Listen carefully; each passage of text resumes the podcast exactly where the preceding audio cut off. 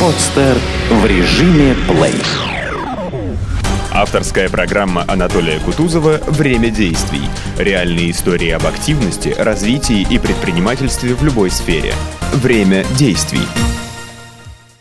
У нас сегодня интересный новый выпуск. У нас два ведущих. Это всем известный основатель торговой сети «Лента» Олег Жеребцов. И автор э, программы Анатолий Кутузов. Это я. Здравствуйте. Еще раз. А, а, давайте сегодня поговорим на такую тему, как а, созидание, предпринимательство и вера. Каким образом вера помогает в движении к цели, в том, чтобы добиться результата. У нас сегодня интересный гость, который имеет прямое отношение к всем этим терминам, о которых я сказал. Это Сергей Евгеньевич Васильев, почетный гражданин России, он предприниматель и общественный деятель, православный монархист, председатель общественной организации «Православный Санкт-Петербург», а, директор Санкт-Петербургского завода «АТИ» а, человек, который занимается созиданием по-настоящему. А, он на собственные средства построил церковь, которая была освящена в 1997 году а, во имя иконы Божией Матери «Неупиваемая чаша». Кстати, впервые в истории а, православной церкви, а также организовал радиостанцию «Православное радио Санкт-Петербург», журнал «Православный летописец» и православное информационное агентство «Русская линия». А самое интересное, что не так давно был еще организован и театр, который называется «Странник», э, православный драматический театр. Здравствуйте, уважаемый Сергей Евгеньевич. Здравствуйте, здравствуйте. У меня такой первый к вам вопрос. Расскажите, вот, чем занимается организация «Православный Санкт-Петербург», ее цели, ее задачи? Спасибо вам большое за вопрос, но я, если позволите, я не отвечу сначала на вопрос, а uh-huh. поблагодарю и участников, организаторов вот этой чудной передачи, всех, кто находится рядом со мной, и всех, кто, возможно, может в это время э, нас смотрит и слушает. Конечно, благодарность заключается в чем, что можно действительно на средствах массовой информации что-то рассказать о том, что обычно не рассказывается. Ну, не потому, что, наверное, как-то какая-то существует цензура или что-то отметается, а просто многим это неинтересно. И если это неинтересно, то, конечно, это не пользуется спросом, а мы знаем, что сейчас э, коммерция, консюмеризация – меркантилизация, деньги, в общем, по-русски говоря, очень важный элемент играют. И вот отрадно, что есть вот э, средства массовой информации, вот в частности ваша передача, которая отклоняется от этой темы. Да, действительно, общественная организация православный Санкт-Петербург была основана в 1997 году православными мирянами, ну, с целью, так сказать, возможности несения людям, тем, кто хочет этого, э, традиционной русской культуры, традиционной русской веры, традиционной русской государственности. Все те традиции, которые помогли создать величайшую в мире страну, а, создать величайший народ и э, построить те культурные, духовные, нравственные ценности, на которых до сих пор, а, несмотря на все усилия а, врагов России, держится наша русская земля. И вот эти православные миряне, конечно, организовались до этого давно – ну, вот так оформиться в такое движение по благословению. В то время еще э, у нас было благословение старца, отца Николая с острова Залита, который тогда очень активно и мощно э, руководил духов, душевной и духовной жизнью вот, на северо-запада. А также преснопамятного митрополита э, Санкт-Петербургского, Ладожского Иоанна Снычева, вот владыка и те духовные старцы и отцы, которые благословляли нас, в том числе и меня, на вот это де делание, они говорили, что не хватает уже в то время было достаточное количество церквей, и духовенства, и структуризация окончательно оформилась, так сказать, после тех эпоху различных мытарств э, русская православная церковь. А вот православные миряне, они должны в жизни э, делать то, что не могут сделать священники, что не может быть сделать епископы, что они могут, чиноначалие, должны нести вот свет православия, свет истины, свет любви, и в те, в те уголки, куда вот в церкви по ее, в общем-то, догматам, канонам, по тем правилам, которым она живет, ну, тяжело дойти. Хотя нет, конечно, такого делания, что связано с деланием человека, в который бы русская православная церковь, и вообще вселенское православие не доходило. И вот это родилась такая мысль, мы оформились, потому что до этого уже существовали различные организации, в частности, общество трезвения, бодрости святого мученика Манифатия. Мы православные трезвенники, не только монархисты, но и православные трезвенники. Так в то время это выглядело очень странно. Православие и трезвость это совместимо. Да, это, ну, это, это трезвение и бодрствование. Это вы прямо сейчас практически процитировали слова апостола, слова Господа нашего Христа, который сказал, трезвитесь и бодрствуйте. То есть человек, в отличие от других в- воззрений, как на, на Востоке, например, там китайские так называемые все, я не буду называть даже имена, они все время в состоянии должны находиться некого транса, алкогольного или наркотического, для того, чтобы с теми силами, с которыми общаются, ну, понятно, это силы тьмы, конечно, чтобы они более входили в контакт. А православие, потому что нет, мы не можем, трудно представить себе православного святого, который был бы, пил вино и был пьян. Сергей Евгеньевич, я вот э, знаю вас около 20 лет, и э, вы уникальный человек. Вы э, начали заниматься предпринимательством в этой стране, когда это легально еще было запрещено. И тем не менее, вы глубоко ушли в веру. Я просто глубоко симпатизирую тому началу, которое вы э, сделали. И, и- и вы являетесь истинным примером, человеком, который сочетает и практическую сторону дела, и э, верит глубоко, верит и помогает другим верить людей. Но, но, но мой вопрос в следующем. Э, В нынешних, э, в нынешних временах, особенно в России, которая переживает катаклизм за катаклизмом, э, людям довольно сложно найти какие-то духовные ценности. Что бы вы посоветовали предпринимателям, людям практики, которые ежедневно э, встречаются с грехами или с какими-то э, вещами, которые их сподвигают их на эти грехи? Что бы вы посоветовали предпринимателям, людям практическим? Конечно, вот тяжело, может быть, ответить такой коротким, а такой м, философский вопрос, такой очень глубокий вопрос. М, Посоветовать это со- сочетать со свои, свои дела с волей Божьей. Как узнать, вот многие спрашивают, а как узнать, вот что Бог, Господь хочет? Ну, Господь явно выразил э, свои желания, свою волю в заповедях Божьих. Но прежде всего это заповедь любви. Ну, общая заповедь для всех людей может быть, не, ну, делай того, что не хочешь, чтобы делали тебе.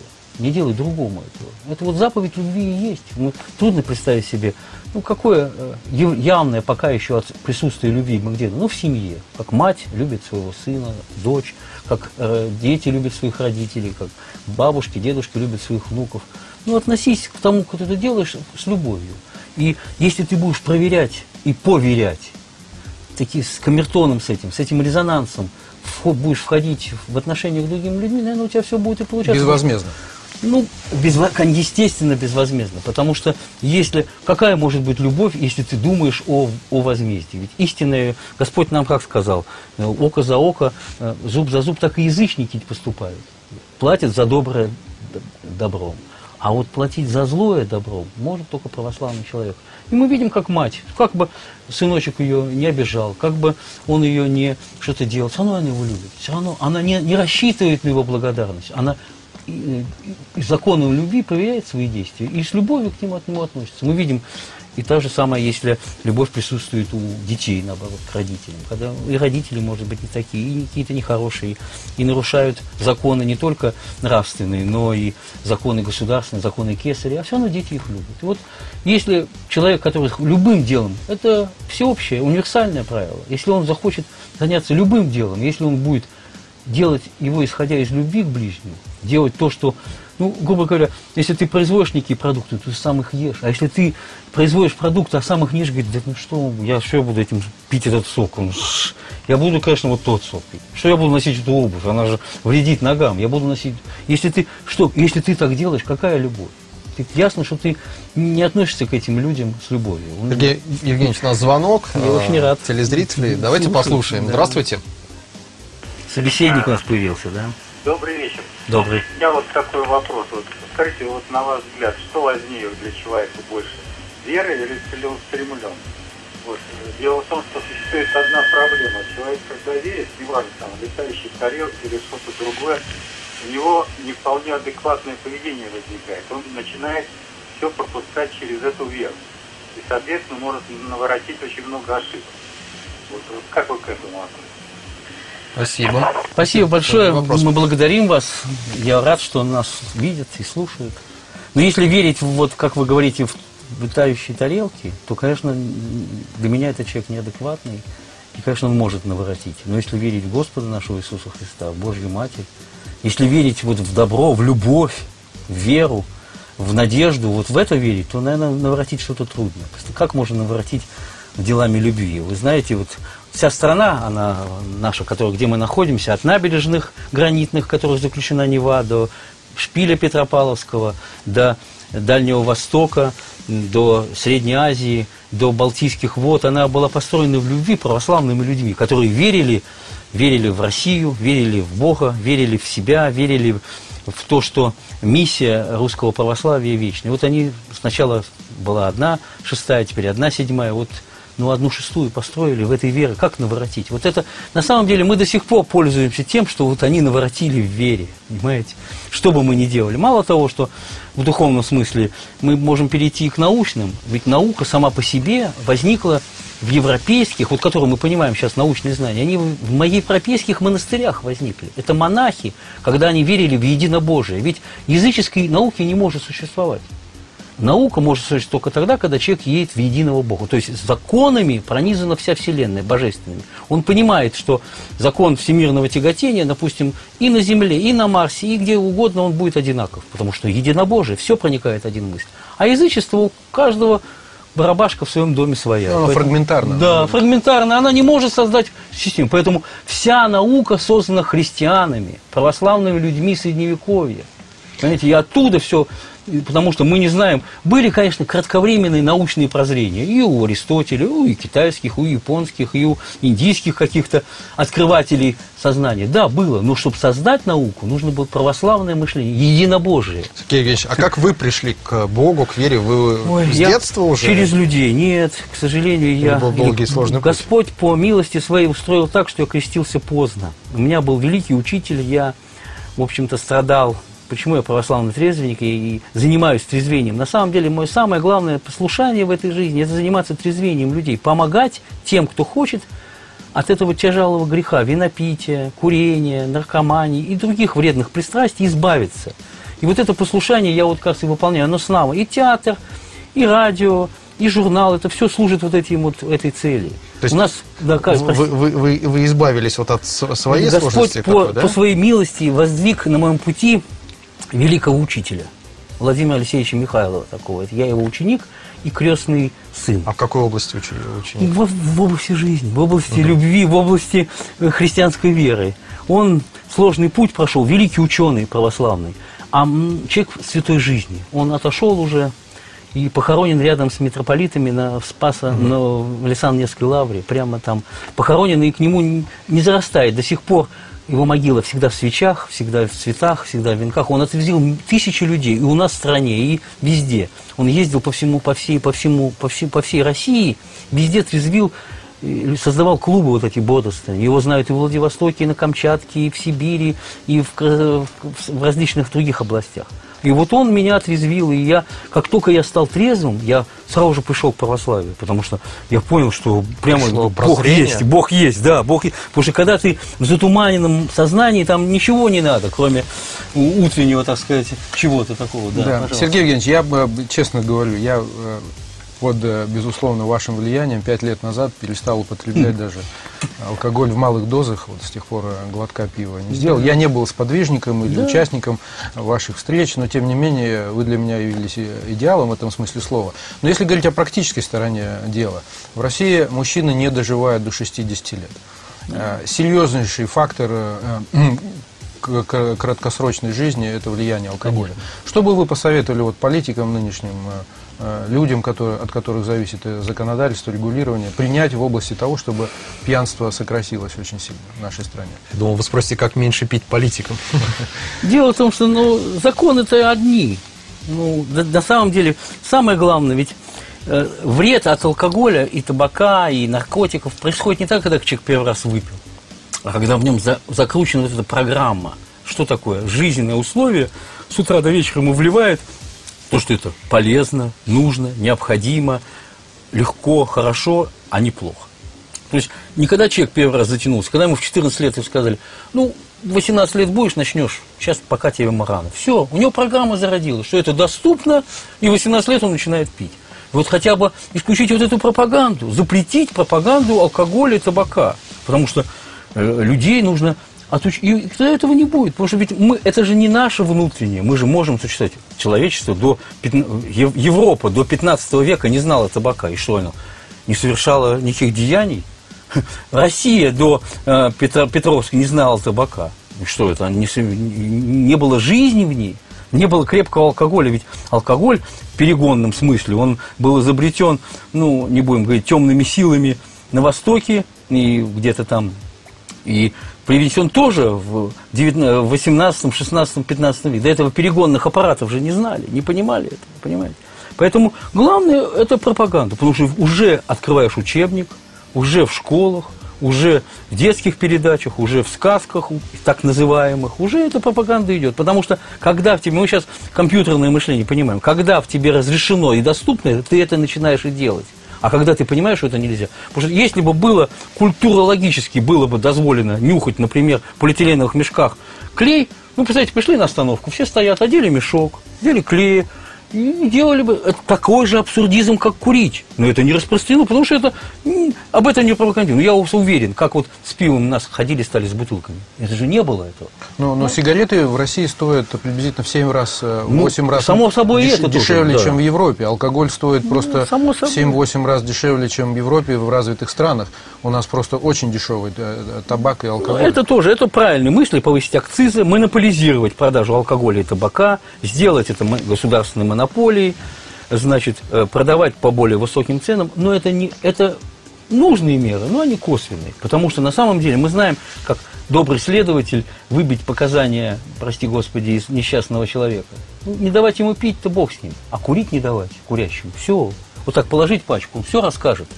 И он будет курить дорогие, дешевые, э, чинарики или хабарики, как называлось, будет выращивать самосад. Если программа есть, что это допустимо, можно и ему полезно – то она будет действовать в его организме. Он все равно найдет этот способ. Хотя, действительно, комплекс мер и этот нужен. Но я говорю, ну самое главное запретить, чтобы это было некрасиво. Как только, извините, некрасиво будет вести себя, ну, мы знаем пример более глубокой, э, допустим, программирования, как владение рабами. Как только христианство проникло в, в Рим, в Римскую империю, Восточную Византию, как мы называем, оно рухнуло. Нет никаких указов по э, раскрепощению, нет никакого приказа запрещения владеть рабом. Но православный человек не мог владеть рабом. Не мог. Как, как он мог рядом стоять с ним на литургии, и рядом, и он был его раб? Поэтому оно рухнуло. Само по себе, потому что это не стычить. Никто с человеком, у которого были рабы, не стал общаться. Кто такой? Ты раб, рабовладелец, и ты и христианин. Поэтому, как только это не на уровне государства, ну, к сожалению, государство занимается несколько иным, и мы видим, что самое страшное, что происходит, мы приход, подошли к этому вопросу, хотя передача такая позитивная должна быть, но без этого не, не обойтись. У нас самое тяжелое положение в мире. В истории человечества нет случаев, когда 20 лет понижается население, умирает. Вот вы сказали, мужчины не доживают. Они не хотят жить, на самом деле. Не доживают до пенсии, 58 лет. Не было, что 20 лет без войн, без мора, без язв, без болезней сокращалось бы население. Это невозможно себе представить. И мы с вами сидим и умираем, и умираем, и умираем. Но тем не менее... А, Сергей звонок, у нас звонок, да, давайте да. послушаем. Давай, да, да, наш собеседник дозвонился. Что-то о жизни. Здравствуйте. Алло, здравствуйте. Здравствуйте. Извините, пожалуйста, я бы вот хотела ответить на звонок предыдущего зрителя. Давайте. Дело в том, что зритель сказал, что вот если э, человек верующий, то он может неадекватные какие-то поступки делать. Вот я как христианка считаю, что Господь сказал в своем 90-м псалме, что «воззовет ко мне и услышу». А раз услышу, значит отвечу. То есть Господь все-таки нам как-то отвечает через обстоятельства жизненные. То есть Спаси Господи. Я очень рад. Действительно, он отвечает через обстоятельства. Вы совершенно правы. Спасибо. Вот я жаждал, меня были отрезвиться. И Господь послал на моем пути вот такого человека. Чтобы мы не возгордились, он не являет чудо. Чтобы Господу отрезвить нас ничего не стоит. Но мы тогда возгордимся. Вот мы святые люди. Господь нам прямо управляет, нам прямо нам делает все по нашему желанию. И он воздвигает людей, потому что чудо явлено всегда через человека, через близкого человека, через... Мы его не видим рядом, он через людей, через обстоятельства. Конечно, и Господь являет эти чуд- чудеса. Скажите, а вот строительство храма, а, это, ну, сколько у нас людей э, в России, которые построили храм? Вы вообще знакомы с кем-то? Я знаком с людьми, которые, к сожалению, я не изъял еще своей, вот по послушанию только сюда явился, чтобы благословить о трезвении, о бодрствовании, о вере православной, у меня такое послушание. Но я людей, которых нет такого послушания, у них отсутствует гордыня, отсутствует тщеславие, они построили в десятки, в сотни раз больше храмов, и никто их о них не знает, кроме Бога. Потому что они спасают свою душу. Для христианина самое главное спасение через послушание. Со мной рядом известный человек, вот не менее известный, чем ру- как руководитель ленты есть, а вот есть тоже фирма некая есть. Вот он столько монастырей построил, что, что не сосчитать. А самое главное, что Господь так делает, так через него распределяет ресурсы, что он практически работой не занимается. Я вас спрашиваю, когда ты работаешь? Ну, некоторые с утра до вечера работают, бьются, бьются, бьются, а деньги к ним не идут. А он практически все с любовью, там, ну, ну что, так, то, и, всё. И эти ресурсы он вот распространяет как раз на Вот строительство. я, кстати, хотел спросить. Да. э, Вы человек, тем не менее, практический, но э, большую часть своего дохода вы тратите на благотворительность, на, на те цели, которые меняют общество, меняют людей вокруг вас. Что сподвигло вас э, заниматься этим? Что вы считаете? Ну, начать благотворительность, значит, вообще Господь нам завещал так, творить благо и уклоняться от злага. Все мы занимаемся благотворительностью, мы все делаем благо. Вот мы сейчас сидим с вами в студии, благую вещь, это и, и вы, и мы благотворители. Вот сейчас. И те, кто операторы, кто нас снимает, и кто транслирует, они все делают благо. Поэтому отделить для, христи... для православного человека благо от, как от злага, что я сейчас кого-то здесь ограблю, потом пойду в церковь, свечку поставлю. Значит, вся жизнь должна быть благом. Понимаете? Не, ну- Для меня это и, э, никакой разницы нет. Я получаю, если мы говорим о счастье, о, у- о радости жизни, то для меня вот то, что мы сейчас э, вот это благую вещь сюда несем, это уже благо. Для меня радость. Многие видят свой практический результат, который они могут измерить э, арифметически той цифрой, которую они заработали. Но ведь это не все ценности. Ну вы-то, вы, вы же, Олег, знаете, что цифру ник- никто не знает, и вы не знаете свою цифру сегодняшнюю. Тем не менее, тем Она не менее, уходит. тем не менее, у вас есть другие ценности, Да. верно? Конечно, так у всех есть люди. Вот здесь действительно у нас собеседник очень хорошо сказал. Кто-то верит в НЛО, кто-то верит вот в выборы, кто-то верит в демократию, кто-то верит вот в Бога. Но только ве- вера в Господа нашего Иисуса Христа может спасти. Она может по-настоящему спасти человека. Знаете, как я вопрос понял? А, вера или целеустремленность. То есть а, человек а, идет а, в каком-то направлении, и дорога перед ним, красный свет. Но он идет совершать благое дело и думает, ну, пойду быстро, не буду ждать, э, с верой, да? И вот а, это мне кажется, может быть глупым поступком, если ты бесконечно, имеется в виду, веришь, да, в том, что надо идти по короткому пути, машины тебя никто не собьет, расступится, и ты пройдешь. Есть и такая вера, да? Вот. А, что Нет, ну, даже на с самом верой деле нужно это вера- думать, ве- это же что вера ты делаешь. в абсурдизм. У нас многие верят в вещи, которые невозможно себе представить, потому что это мир абсурдный. Дело в том, что мы апостасийные представляем, что мир-то идет, мы, православные христиане, в это верим и понимаем, что мир идет к концу, а не к началу. Мы понимаем, что здесь не будет золотого века, что, а наоборот. Мы уже увидим, уменьш- вот в том числе вот уменьшается наша страна. Кто будет жить здесь после нас? Это мы видим вот это, поэтому это так, но в то же время обетование наше не здесь, оно там.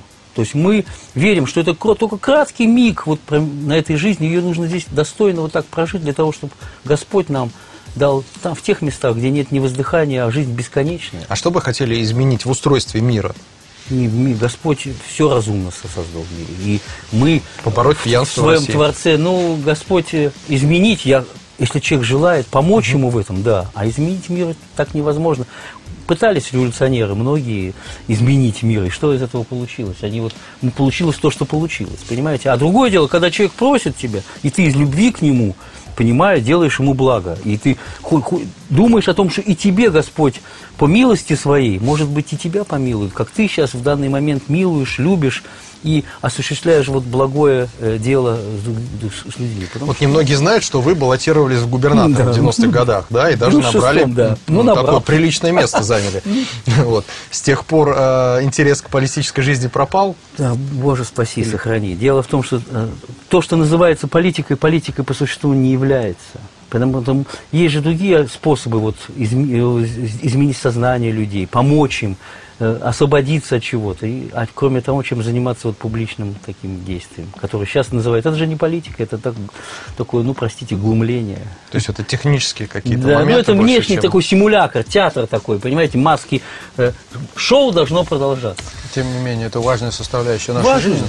Важная, она важная. И нет, ее нельзя исключить. Мы не можем рисовать перед собой, что это бумажный тигр.